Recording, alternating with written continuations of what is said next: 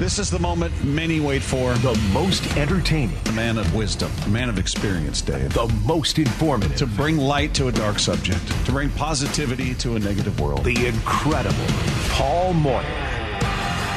The incredible Paul Moyer, who's wow. got a jersey for sale. Right now, he'll make you a bargain $6,999.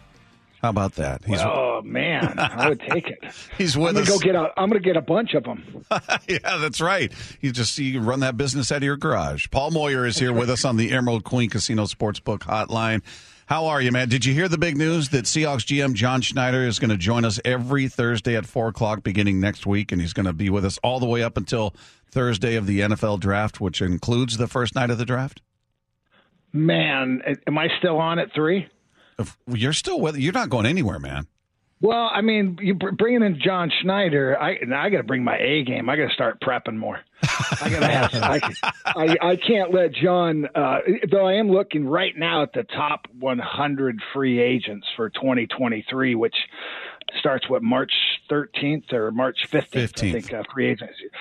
So yeah, so I get get get that going there, and uh, that'll be good job. By the way, that is awesome. I mean, I can't wait. I I will do my show, and I'll just keep listening. Yeah, yeah, yeah. It's going to be awesome. It's going to be a lot of fun. But hey, Dave and I were just talking about uh, this story uh, right before we went to break here, and I want to get your take on it. You know, DeMaurice Smith, the NFLPA executive director, wants to get rid of the NFL Combine. He wanted to he wants to abolish the combine and instead establish regional pro days, potentially put on by the NFLPA. Uh, and he's doing it. I mean, there's a ton of quotes. He's basically talking about, you know, the NFL does it during what is the last semester in college. Now we're getting into it's for the kids and their education, blah blah blah. But what is this is a, a money making thing. The ratings are going up, the popularity is growing, the interest from around the, the football nation, if you will, growing in this event. When does the NFL ever sacrifice an opportunity to monetize something that they already have in place? Look, that part I'm fine with. You know, again, if there's an opportunity to make money, I, I've, Bob, you've heard me say this a bunch. It doesn't hurt me and my pension plan, so keep it moving, right? I, you know, let's keep up in that um, little deal. But it's also an opportunity for players that aren't for sure top, you know, picks in the first round to be noticed. Mm-hmm. And it happens often uh, where you get to actually stand next to another guy and compete with him, you know, as an athlete. Um, you know, for so many guys out there that may, you know, Tariq Woolen's a great example right there. Uh, does he does he even go in the fifth round uh, if he doesn't run that at the combine? I I don't know, maybe maybe not, but that's a chance for him to shine because he didn't have a lot of tape that where it shined. So I don't even understand where he's coming from. So let's not have a combine, but let's do them regionally, and the NFLPA will run it. Okay, are you guys going to create additional revenue uh, with that also i i just think it's the dumbest thing uh, that he would say no but I they're really gonna do. they're gonna get a cut of whatever they're trying to to monetize it because they see it's a big deal and they want to sort of wedge their way in i feel like the other thing is they were saying you know about the last semester of school or whatever, whether you're on the quarter system or semester, you know, and somebody texted Paul and they were asking, you know, you and I both, and I answered for us, but I just said, hey, look, I went, it was probably three days that I was gone. And, you know, I went to my professors and said, you know, this is what I'm doing. That was the that was the one where uh, one of my guys was like, "Hey, you're missing a lot of time. You had this All Star game, and you've got this, and you've got the draft. Like, how how much can you even make in the NFL. And so I told him some of the salaries. He's like, "Oh, okay, you should go. You should definitely go." Uh, but yeah, I mean, it that part wasn't really a big deal. I mean, you know, you're, you're missing time because of football anyway. It just, you know, it was maybe two or three days. So yeah, it's just. Uh, to me, I thought it was better than ever last year as well. And the other thing, Paul, I, I think is they the NFL wants to see you compete against all of these guys, not just in a regional thing or your own pro day. They want to see how you respond to to that, right? Yeah, no, to the competition. I mean, do you? It's in the public eye. You know, everybody's watching it. You know, if you did come from a small school, you know, this is your first opportunity. I don't. There, there to me, there was never a downside to the combine, and most of these guys now, if they are top picks. You know, they're not running. Uh, but those who need to have an opportunity, that's your opportunity. I, I just understand. Again, let's make it regional, but not make it national. I, having in Indianapolis, I get it. That's not my favorite place to go to. Mm-hmm. Um, usually, it was super cold and. Uh, you know, it just it was hard to get to, at least from from Seattle. Um, but again, I I have no problem with it. And for those who say they're missing school, I I'm about to get a job. Yeah. Most of these guys, if they've been around for you know four years and they've redshirted, they go to summer school, they're graduating early anyways. I don't know how much they're missing. If it's their senior year, uh, you know, they don't have a whole lot of classes. And if they do, you know, I'm going to make uh, $15 million over the next five years. You know, I'll go back to school if I need to. Yeah, that's a good point, Paul. That's why you go to college to get a job, right? And you're getting a job. Hey, did you go, did you go as a coach? Yeah, and it was you know for the coaches, I, I didn't get that much out of watching the forty times and everything. I'm not, really there to just watch it. Yeah, we we get all the times, and that the reason why the combine is so important is you you're it's apple for apple. You know i we used to go to texas a&m and they had this really fast track. You know these guys are running four sixes at the combine. They're running four fours at texas a&m so you know so now you got to take all that information and uh, you know they do a pretty good job of deciphering it but um, yeah, it was a great way to meet coaches, talk, you know, about players. You know, you're not really being that secretive, but you're all kind of saying, "Are you seeing the same thing I'm seeing?" Um, I got more out of uh, actually going though to the colleges and sitting down and talking with the players and watching film with them, but that didn't happen until after the combine. So that combine opened up an opportunity where I wanted to go back and see more from them. So again, I thought it was kind of a crazy statement uh, that he made, but that's that's today's game. You don't want to you don't want to work these guys too hard.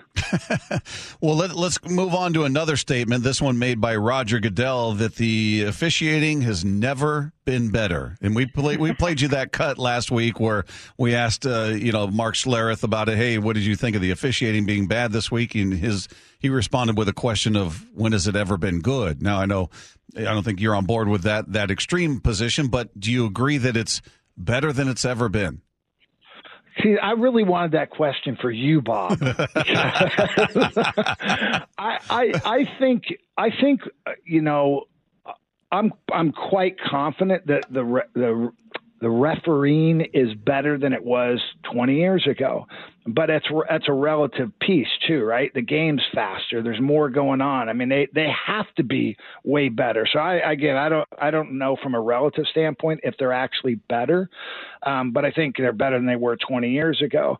And again, I mean, Rogers got to say that. I'll ask you, Bob. What do you think about that? I, I think the officials themselves are probably as good as they've been, but what they're being asked to govern what they're being asked to officiate is is a little cloudy and there's no you know the, dave and i and you we all talk about the roughing the quarterback penalties. You couldn't be more inconsistent from game to game from week to week. You know one guy barely touches a quarterback flag gets thrown. Another guy just freight trains them and you know incomplete pass no flag. It, it is wildly inconsistent and it's like the catch rule. I feel like they're trying to get it right but in the process of getting it right there it's really painful and that's what we're seeing right now.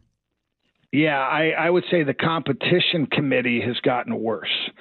Um, and, and, Dave, you remember, you know, Tom Catlin, he, he, our old defensive coordinator. He, he told me when they would have these exceptions to the rules. And when it first started out, you know, it was a couple of pages. By the time he had gotten 30 years into coaching, it was a Bible he goes, and the problem is it makes it worse. You know, we just keep adding more and more things to the rules in the game. And I, I agree, Bob. I, I don't think it's necessarily the, the refs. I think it's what they're asked to do that makes it so difficult. Yeah, I, I have always said I, I, I love the refs. They really like they were there to help us, and, uh, and I, I felt like a lot of times, and I'm not sure uh, any of the if you have any specific stories of interaction. I remember you throwing. Remember one time you were really mad in Cleveland what were you so mad about, Paul? I was mad you, all the time. You were yelling, to narrow that down, Dave. you were yelling at an official. Well, there we were playing Cleveland uh, in their old stadium back uh, yeah. before they left and came back, and I had cut in front of uh, the receiver, and I think I intercepted the pass, and then Eugene Robinson hit the receiver after behind in in his back and so they threw a, a, pass interference call. And so I, they were all talking about it, and I was not happy at all. And then the uh, the Cleveland fans weren't real happy, so I gave them the Italian salute, which they gave me all those dog biscuits, bones, milk bones, whatever. They started throwing them at me, and I was like, okay. Were they cracking um, cracking on your helmet? I was eating them. Ah, you know, they, they, were tasty. No, you show them. Uh, yeah, darn right I did. um, no, and you're right, Dave. I think the the refs have always been of all the sports. They they do try to stay out of it, right? Yes, They're not they trying do. to make a name for themselves. Like you know, baseball, you can't stand anybody up, and basketball, you get teed up let me tell you, you get a yellow flag on a sideline or for you know verbally abusing a, a, a, ref, you have gone above and beyond. It is so rare, and the language that they take, it's it's incredible. So I, I think the NFL does a really good job of trying to at least stay out of that part of the game. I like that all I could remember is that it was Cleveland and, and was Paul was really mad. Yeah. He was like a mad as a wet hen. he was gesturing and stomping. And, uh, I like that he says, "Well, I was always pretty mad." so that's perfect. Uh, hey, I want to I want to play this cut from KJ Wright uh, talking about the the needs of the Seahawks heading into this offseason, looking at the draft and free agency and everything. Get your response. Here's what KJ said. Well, no, this gonna take some time. I mean, let's look at this roster, guys. We they have a lot of holes. They have a lot of holes on this football team. The interior offensive line scares me. The interior defensive line terrifies me. The linebacker unit is they don't have linebackers. There's no linebackers on this football team. And so they have a lot, a lot of holes to add via free agency, via the draft. And so I believe we're like in another three years before we can be like really honest and transparent to say this is a Super Bowl caliber roster because right now they're very depleted in a lot of areas. Hmm. The center of the O line scares him. The center of the D line terrifies him. And there are no linebackers on the team. What do you you agree? What do you think? Um, yes, I, if you were to ask me my biggest needs, it's it's certainly the defensive line. I don't know if it necessarily is the nose. I think Al Wood on the nose is fine, but we we've got to surround him with a couple of guys who can get after the quarterback. Because if Al's by himself, Al can he can manhandle a center, and he can definitely get uh, that center pushed back into the uh, backfield. Um, I, I agree with a linebacker or, or an edge rushing linebacker. And, and what I mean by that is, look, we, we brought back Bruce Irvin. Um, you know, we, we've got to have an answer there. And that's got to be a, a player that's pretty dominant, you know, that can get after the quarterback and play the run. Um, center, you know, uh, center and off, uh, offensive guard. Uh, look, they battled, man. It's just, you know, they were they were just outmanned uh, at times. And I do believe that you, you've got to protect that first part, the closest part to the quarterback up the middle. And so, you know, I think they can do some stuff there. I don't think we have to go and get a Pro Bowler but you got to get somebody who certainly can handle things on their own and you know win at a 98 plus percent clip and uh, i totally agree there. I also think uh, the two that you know people aren't talking a whole bunch about I, I think we need another running back and a wide receiver. Now that running back could be penny I, I don't know, but I know one thing: I don't want to go in with just one running back. As much as K9 was amazing, he's not that big. Uh, you know, we were pushing 20 plus carries on him at the end of the year. I think they'll do some things next year, probably more out of the backfield with screens and things too, because they do want to get the touches to him. Um, but I just we, we've seen too many injuries over the years and how important that running game is. And then uh, my fifth one is is wide receiver. Um, I do. Is that a huge need? No, I, I, think we got guys there that can step up, and I'm actually excited to see what Young does next year. Um, but it's you know it's something that if uh, this game, the way of it's evolved, you you got to have three legit wide receivers out there. So uh, his other comment, three years, maybe. You know, he may, he may be right in that I don't know if it's three years. It, it maybe it's two years away, where we feel like we truly can line up and play just kind of our base offense and defense and still win games. Um, that's when you know you've got better talent than everybody else around you. We're, we're not there. That's probably two years away. But I'd ask that question to John next week after we do our show. I know John Schneider will have an answer. Yeah, yeah, exactly. Well, I agree with you on what I've been saying. Second level linebackers. Uh, I was looking at that Drue Tranquill kid who plays for the Chargers, Notre Dame kid. But yeah, I mean, look, what happens if Jordyn Brooks isn't back? I mean, you know, we talked about Quandre Diggs and how he. I mean, here he the last game of the year, foot's pointing the wrong way, and he just picks up where he left off, no problem, didn't miss a start. But then you know, if something goes wrong with Jordyn Brooks and then the sort of question mark around Cody, man, I mean, yeah, that I think that's why why KJ saying you know three years away, but it is pretty dire at linebacker. Yeah, I, I think Jordyn will come back fine. The nice thing about Jordyn, Jordyn has not been injured. Um, he has a build about him. It just looks like he's going to be able to dish damage and be healthy. He's just I don't know why. He's just some people have that body. And and we know with knee injuries nowadays and I know his was bad and it was towards the end of the year. You know, maybe we don't have him quite ready to go at the beginning.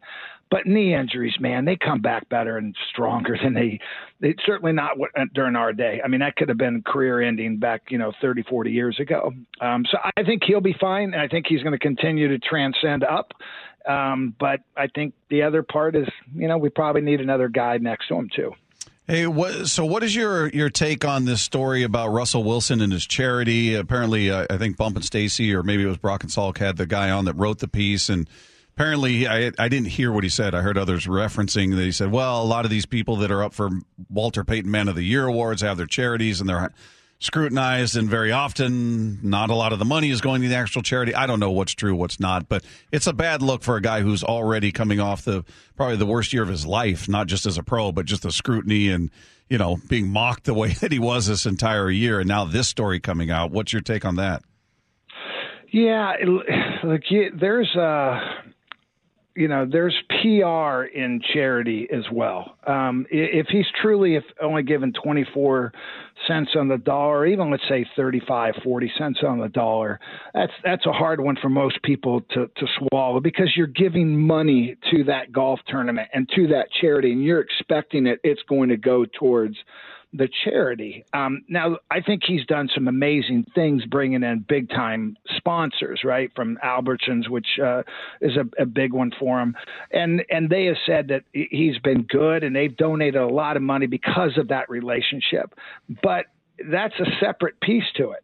You know, it's the actual charity that the money that you're asking people to write a check for that you know it doesn't sound like he's been a great fiduciary in that role. And the the thing today with charities man they're all audited. So it's it's public knowledge if you want to push for it. Um, you know whether he knew about it or not it, look it's it's his charity. Um, you know there's learning lessons in life. I here's what i would say. He's done more good than bad by a long shot. So i'm going to give him some grace on this one but he's got to clean that one up. Yeah, I totally agree. I, maybe just trying to go too fast, too far, too fast, or whatever. But yeah, I mean, I, I you think with the the intent is good with Russ. He's he's a good dude. Who, Paul, who do you like? We're we're looking at the Kelce brothers here uh, going after each other. I don't know if you saw when Jason dressed up in that mummer outfit and was giving his big speech. You see Kelce, he's always doing all the WWE stuff and everything. Uh, I, I, like that story, but uh, what, what's the story, or what do you think's going to happen this weekend? Who you rooting for? the nice thing about this game is I I don't dislike either team. Mm. Um, I'm not sure why. You know, Philadelphia we just you know it's not a, a rivalry. I haven't really we haven't played them in a while. It seems like. Uh, you know, I think Hurts is a nice story. You're pulling for that, but I like Mahomes too. I mean, I like Andy Reid. I mean, I don't, I don't. There's nobody I dislike here. Um, and I do believe, you know, they're definitely the top three teams in the league. Uh, they're both 14 and three, whatever their uh, maybe they're 15 and uh, whatever their record is. I guess it was 14 and three in the regular season. Yeah, I mean that's pretty good football right there with two good quarterbacks. Um, I think Philly's going to win this thing though. Um, I just think they're the most complete team out there. They've proved that throughout the year, and you know with Hurts being healthy, uh, I just think Kansas City's in for a handful. But look, Mahomes is special. You know, you can't you can't count him out at all. Um, but I, I'm excited to see if Philly can pull this thing off and finish the season that they had. Are you are you big on the uh, NFL honors that'll be happening tonight? You going to be paying attention to all those awards? No, not a one. not a one. I just I hate the individual honors. No, I look. I I, okay. I hate the MVP. I hate us talking about MVPs. Really? And, you know, Paul, and they the, have they have pre and post radio uh, man of the year. Did you know that? Oh, they, oh, they well, never mind. I like it. now it's got credibility. Yeah. I like it. Yeah. So you're yeah, not they would, you're not uh, you're not no. worried about offensive rookie of the year, defensive rookie because we've got some Seahawks that are up for some of these awards, but it doesn't. You're not that that blown away by it. No, and again, to me, it's a popularity contest. Uh, most of the guys who are voting for it, they really don't have a clue to it. I mean, they they go with emotion as well. Um, you know, I, would I love for Geno Smith to get just one MVP vote? Yeah, that'd be kind of cool. But nah, I just this is the ultimate team sport. It's Mm-hmm. the ultimate one. There, there's no other game like it. And you know, to have individual honors, I'm just like. pfft, you know, you just you take the other 52 guys or whatever on your team and and push them to the side. And uh, yeah, so I, you know, that's my. I can go on forever. I do not care. Okay. Nada. I like that Dave says unless you're up for an award, but I don't think Well, you're. I don't you think know. you're uh, eligible for rookie of the year. I just sorry, Paul. You're, Might might have a longevity uh, maybe award there. I mean, how long you been doing pre and post, Paul? Radio. I think. Seahawks. Well, here's what I think. I I think next year will be my 40th year doing something with the Seahawks, either as a player, a coach, and broadcast. And I've done everything. I've Wow. done TV, color, sideline. I've hosted the show. I've done it. I've was done it, everything. Was there ever a break in there anywhere, or was it straight from No. playing right into coaching, right into broadcasting? Yep, yep. I went. Uh, it was. I went my last year playing. I, I got hurt with about four or five games left in the season, and that's when Chuck Knox said, "Hey, you know, why don't you hang out, go to the meetings, travel, be in the press box, see if it's something you want to do, and if it is, we'll hire you next year as a coach." Said okay. Then uh, went uh, Fox Q13 Fox. Fox had just got the rights to the NFL and they had like 10 of us. Mike Tice was one of them. Uh, we had to go audition for the TV post game show. I got that uh, right after I was done coaching and slid into uh, radio. I can't remember how I moved over to that role. Uh, I mean, I think it was just you're not good looking enough for TV role. Oh, And yeah, no, so non no. nonstop, nonstop for 40 years. And you know what? Loved every minute of it. Yeah, it, it awesome. takes us his radio days back when I started, and we were in the Kingdom beating him in the boat races, and he couldn't figure out how we were doing it. Every Go green. so good. Well, and the whole glorious thing culminates with Paul Moyer on with us every Thursday. Yeah, every on the Wyman and every Bob week. Show. It's it's always something we look forward to. Paul, we appreciate you, man. Thanks so much as always. Enjoy the game this weekend, and we'll uh, we'll break it all down next week. I can't wait. Tell John Schneider I can't wait for next week too. It's going to be fun. All right, man. Thanks, Paul. Thanks, buddy. okay, thanks guys. There you go. Paul Moyer with us. Love that guy. He's with us every single week. So if you just tuned in, missed part of that conversation, it will be available on the podcast page after the show at seattlesports.com. Coming up, we'll continue our look at the AL West with a team that could present a problem for this Mariner team. It's coming your way with Wyman and Bob. This is Seattle Sports Station on 710. Wyman and Bob Powered through the Alaska Airlines Studio. on Seattle Sports Station. Our thanks to Paul Moyer for joining us in the previous segment. Again, if you guys missed any of that conversation, it'll be available available on the podcast page after the show at seattlesports.com. You promised me you'd tell the uh, Oh. the boat story. Yeah, So Paul was working baseball he was I can't remember what he was doing. He was just up in the press box. I don't remember why. at a Mariner who- game in the Kingdom. Yeah, all the time we'd see him up there. And and this is you know, obviously the hydros are a big deal on the screen. The crowd Sure. goes nuts. And we knew the guy that that I get I don't know if he was in charge of it or he just knew we knew somebody who knew the winner every night. And Paul was very competitive. Wanted to bet. Who do you think? What do you think? What do you got? Yellow? Well, I'll take. Okay, I'll take red. You know, it was a big Oh, yeah. We started getting the answers from the guy. He would come up and tell us before the game. He'd go, "Hey," he'd say, "Tonight, red. Tonight, green. So we had the answer, and so we would we go to Paul. Hey, Paul, I'm feeling feeling red tonight. Feeling red. Oh yeah, okay, I'll take yellow. You know, and then we we are just every time beating him. He'd be like, "Son of a how."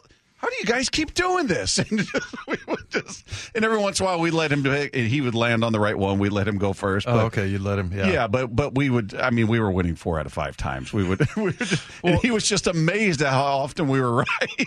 the funniest thing is that it wasn't divulged. I think until we talked to him Yeah. on the air. Right? Was yeah, this like decades later. This a- is a late nineties. This is no. This is like 97, 98. No, I'm talking about when he found out. Oh yeah, less than a year ago. Yeah, Yeah, he's like, "What? You guys really? Oh man!" he thought he thought we should be going to Vegas and making bets. We we just had an uncanny ability to predict the hydro winner every night at the Kingdom. Oh man! And he's so competitive. It was so he'd be Oh, yeah. like, "Dang it! Wow, how unbelievable!" just beside himself that we were just that accurate. So and he yeah. finds out decades later that you were cheating. that we were cheaters. We were like the Astros. Yeah. We were before the Astros. We were setting the trend. We, yeah, but we were getting the answers from the guy every night. He'd just come up and just go, it's green. It's yellow. You're like, all right, thanks, man. they, they would get a kick out of it too. They knew why, you know, what was going on. Getting so more, yeah. it was good. It was good stuff, and he was a good sport about it. But it's funny that he it took decades later before he found out it wasn't on the up and up. All right. So now we've been looking at uh, our, our Mariners insider, Shannon Drayer, has been writing pieces for SeattleSports.com, previewing the AL West, looking at each team, what they've, who they've added, who they lost, uh, their record last year. We went through the uh, Angels yesterday. And today's uh, breakdown is the Texas Rangers, who were 68 and 94 last year. Ooh. After they made some huge investments in, in Corey Seager and Marcus Semien, and man, 68 and 94. But now they've, you know, their problems have been pitching, and they've brought in a lot to address that. Whether you're looking at Jacob Degrom or you know Jake Odorizzi, or you know they also bring in Andrew Heaney and Nathan Eovaldi. Uh, so they they have improved. We'll see what it looks like on the field, but we've we've been citing you know the 2023 Zips projection, and for this team, they said quote wild card contenders, but until they patch up their last few holes, they're going they're going to worry the Mariners more than they worry the Astros.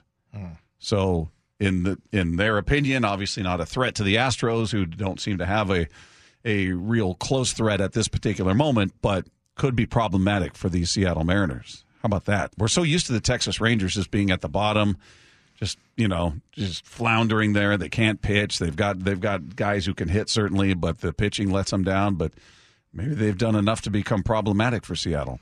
Is there somebody uh, on this team that you would love to poach? For well, yeah, I'd love Corey Seager. I I like Adolis Garcia. Man, he's just a giant muscle. He is. Yeah, I love that guy. I feel like he he is so much fun to watch. But yeah, this is uh, it's kind of a kind of a sneaky good team that hasn't hasn't produced. Yeah, and it's and it's.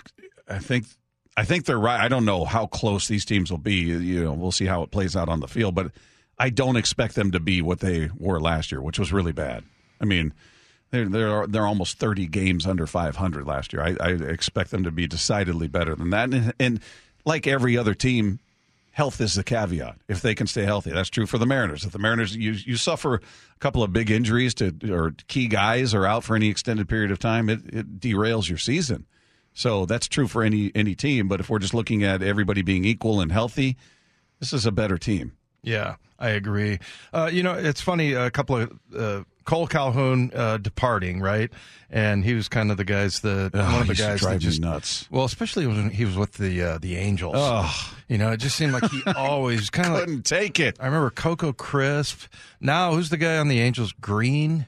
Is that the the kind of a shorter guy that? No, not Green. I'm trying to think of. Uh, anyway, the guy that just seems to always sort of haunt the uh, the Mariners. That used to be Kole Calhoun, especially Yeah. when he's playing with the Angels. David Fletcher. David Fletcher. Yeah, there we oh, little guy. Yeah, it, it's with Kole Calhoun. What made it so maddening is that he would do it when he wasn't good. Like he'd be Right. He'd be in the midst. You look at his numbers when he'd step up at the plate. He's batting 198, and he's you know his on base is 273, and he just he can't hit a lick. He might go 0 for his first two at bats, but when they needed it, when they had a runner on 2nd or third, it, it, involved the Mariners. He just had a knack for coming up with that that painful moment that would he'd come through for his team and it would c- crush the Mariners, and then he would just go on the rest of the year and continue to stink. But against the Mariners, it just seemed like every time he needed to come up with something big, he did.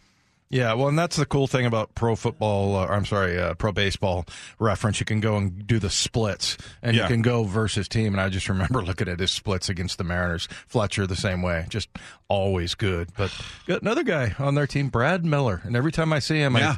I I forget Crazy that- Legs Miller. yeah, that he was and he, no batting gloves. He's got the, the bare hands, but yeah, I, I, I do kind of fear a little bit the Rangers. Don't the A's? We already did the Angels. Don't really don't seem like a threat, even though they have a ridiculous couple of players in Ohtani and and Arguably Trout. the two best. yeah, but I mean, you, you look at uh, what the Rangers have going; it's kind of scary. Yeah, it, it's. I, I I look forward to the day we're having the conversation where it's not all right. Well, who's battling for second? Because that's kind of what this has been, and and that that that Zips projection kind of says it right there with the way they say, you know, hey, uh, wild card contenders, but until they patch up the last few holes, they're not they're not gonna worry the Astros, but they're a worry to the Mariners. Right. Like so, the Astros are just so far ahead that we're all just kind of giving in. Like, all right, they're going to win the division. You know, barring big injuries, they're gonna they're gonna win the division. It's about who's going to be a wild card team. I want to get to that point, and I was hoping it'd be much closer this year. Maybe it will be when they play it out on the field. But where we go into the season going, this is going to be a nip and tuck battle with the Astros. This is there is no gap. This these teams are pretty darn even, and it's going to be a lot of fun to see how this shakes out. Right now, not quite there. Yeah, Shannon, you know what uh, the things she wrote about talking to the, those Rangers broadcasters uh, and just you know asking them what's what's the plan for for the organization and you know a lot of times there's big spending and you know their their farm system's not they've not been ranked better than 20th in the past 5 years so um, but the way Shannon put it is it's a little bit more clear now Yeah. the, what they're the direction that the Rangers are going which worries me a little bit Yeah, yeah, definitely not a t- team you can overlook by any stretch. So, all right, coming up, there's some frustration on the 49ers, and it could lead to an interesting offseason. We'll get into what that means for the Seahawks. Coming up with Wyman and Bob, this is Seattle Sports Station on 710. Wyman and Bob Powered through the Alaska Airlines Studio. on Seattle Sports Station.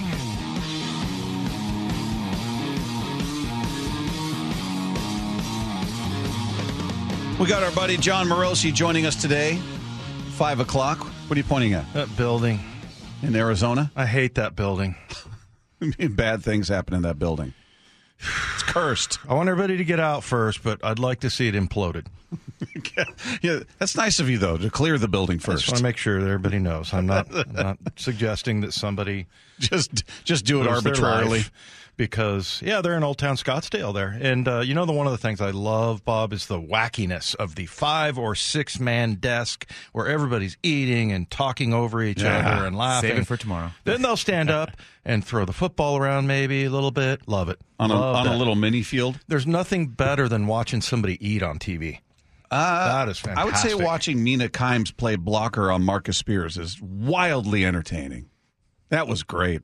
I we could just rewind that all day. I got plenty for today and tomorrow, Mike. What's bugging Dave? A little preview of what's bugging Dave.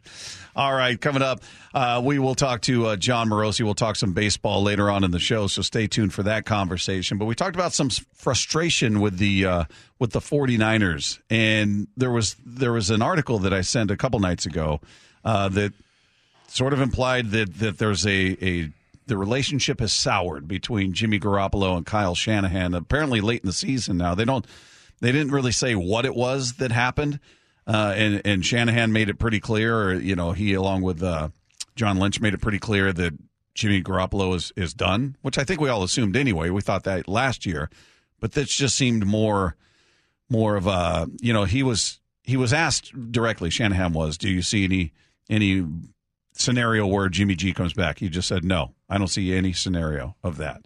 Um, and people were looking into it, and apparently Tim Kawakami uh, wrote that the Garoppolo, Garoppolo's relationship with both Shanahan and Lynch soured leading up to the 49ers loss to the Eagles. Um, and saying, well, I checked around the team and discovered, yes, the relationship between Jimmy G and those two seems to have gone a bit south in the days and weeks leading up to the NFC Championship loss to Philadelphia. I don't know if there was a specific blowup or conversation that led to this or what the main issue is, but there was an issue of some sort, which is kind of odd. Jimmy G seems like a pretty passive guy and pretty pliable. Yeah, I thought we've always been very. I mean, I think the the news that we've gotten anyway, and from from what we've understood is that yeah, he's a very likable guy. I mean, he was he was good to the uh, good good to the media. It seemed like his teammates liked him. He took him to a Super Bowl. Um, and he bailed him, him out this year. Yeah, I mean, Trey Lance gets hurt against the Seahawks in Week One, and yeah. Here's Jimmy G, who didn't even have a playbook to start the season, was on a side field just throwing the ball around, thinking he was going to be traded or cut or whatever, and then all of a sudden he's he's your guy. What what was his injury this year? I'm trying to remember. Was it his ankle or, or ankle? Yeah, something like that. So, and it makes me wonder, like, so he wasn't available at, at the end there, right? So how did how did the how did the relationship sour? You know, uh, when he's not really out on the field or anything like that's that? That's a good question. Because I, I, just remember seeing, you know, the, the point when the Rams, after the 2020 season, lost in Green Bay and seeing Sean McVay look at Jared Goff with disdain. It was like, I'm done with you. He was, it. you know, I remember Goff going over and trying to talk to him and him just kind of brushing him away, like, get out of here. Not in a, you know, that way, I guess. He wouldn't, wouldn't do that, but like the, he was just done with him. And I, I, I can't help but think the same thing about Garoppolo and with Kyle Shanahan for him to see to say it that you know definitively. Yeah. It's like nope, we're done. That's it. Like he must have crossed the line or something. But I, it's just something I can't really uh, I can't even picture with Jimmy G. Just everything we've heard about him. Yeah, it, it doesn't line up because we've never. Again, we hear things behind the scenes often about different players in the league. I've never heard a negative thing about the guy. Yeah. So, so it's good, you know, good news for for the Seahawks. I mean, I think, you know, if the Rams get all of their players back, you know, it's that they're going to probably be back uh, pretty close to where they were when they were good. I mean, if you get Aaron Donald, Cooper Kupp, and, and Matthew Stafford back, but you know, so they're always a threat. The Niners, obviously, with their roster, I mean, the quarterback situation. We'll see if Trey Lance becomes the guy they thought he would be, or if they go with Brock Purdy. And then down in down in Arizona, just seems like kind of a mess with Kyler Murray. So, I feel like it's not like you you know you just everybody's there's two teams, you know, that are totally dominant. It's not that difficult of a division. You know, you look at um, you look at like the NFC East, you know, mm. with the hmm. Cowboys and Philly and the Giants and Washington kind of on the come. I mean, that's that's one of those uh, that's one of those divisions where it's it's highly competitive. This one, not so much. I'm just going to be very interested to see if if Trey Lance is healthy in time, and I, I guess by all accounts he should be Brock Purdy's six months out. He's going to have his surgery. I think they said what the twenty second of this month, mm. of February. I think is when he's scheduled to have the surgery. So, you know, we'll see how quickly he can recover. But you know, we it feels like the linebacker position for the Seahawks, where you've got a guy in Jordyn Brooks who you like, but you don't know. All right, is he going to be hitting the ground running, ready to go when training camp starts? Is he? Well, gonna, who'd you compare Brooks to?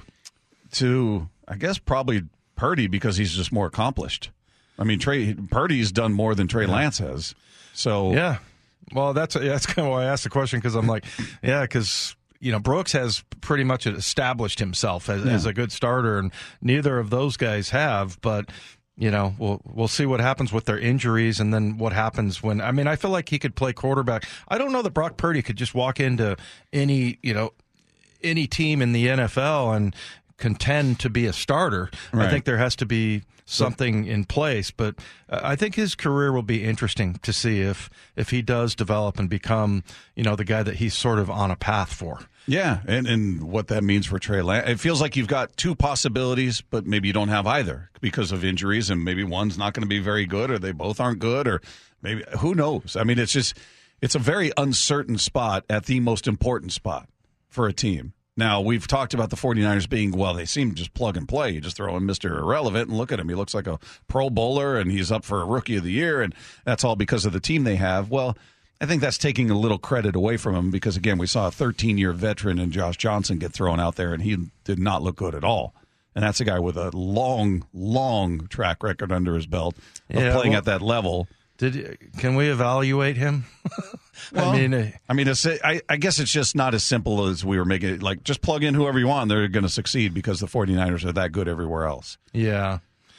Well, yeah, I, I don't know. I mean, I think their defense was really dominant and everything, and after a while, you just kind of, you know, I, I thought they were going to get whooped by uh, by the Eagles. So yeah, so I, am not so sure about him, but um, it, it's going to be an interesting quarterback situation for them down there because yeah, I don't. I'm I'm kind of somewhere in between on Brock Purdy. I, I think it's an awesome story, love it, all that stuff. I'm not sure that he can just be as good as he is in every offense. I mean, maybe less than half of yeah. of them. We'll see, but. Um, yeah, that that's it's such a weird thing for them, and I guess we were talking about this, kind of going, okay, well maybe the quarterback's not such a huge deal that you have to have that because you can win with Brock Purdy, but then all of a sudden, when you have this unbelievable team that a lot of people think should have gone further, and the quarterback situation is kind of what screwed it up, that kind of brings quarterbacks back into into focus.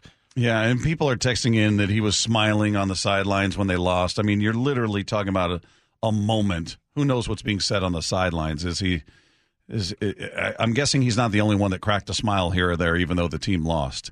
You know, the conversation. It's a it's a moment of humanity that was caught and we're supposed to take that to mean well he didn't get he was out there laughing when they're getting their tails kicked and reminds me of when people get on coaches uh, why wasn't he mad? Yeah. why wasn't he more upset? And like what are you supposed to do? Throw a temper tantrum so your players all see you? You know i mean yeah, I mean, yeah let's let's not judge based on that. You're sitting out there on that bench for hours interacting with other guys on the bench and maybe somebody cracked a joke at some point or said something that was like ah could you believe that? I mean i guarantee yeah. you it's nothing like that which is what makes me it's so interesting right? That that uh, that Kyle Shanahan somehow got so sideways on him when he's not even playing. Yeah, yeah, I'm not sure what it'll be interesting to see if that comes out. It's quite the you know, drama. What, what, happened out there? What we never know what's happening. All right, coming up, we'll continue our picks for the NFL and Seahawks season awards, plus our big show announcement coming your way next with Wyman and Bob. This is Seattle Sports Station on 710.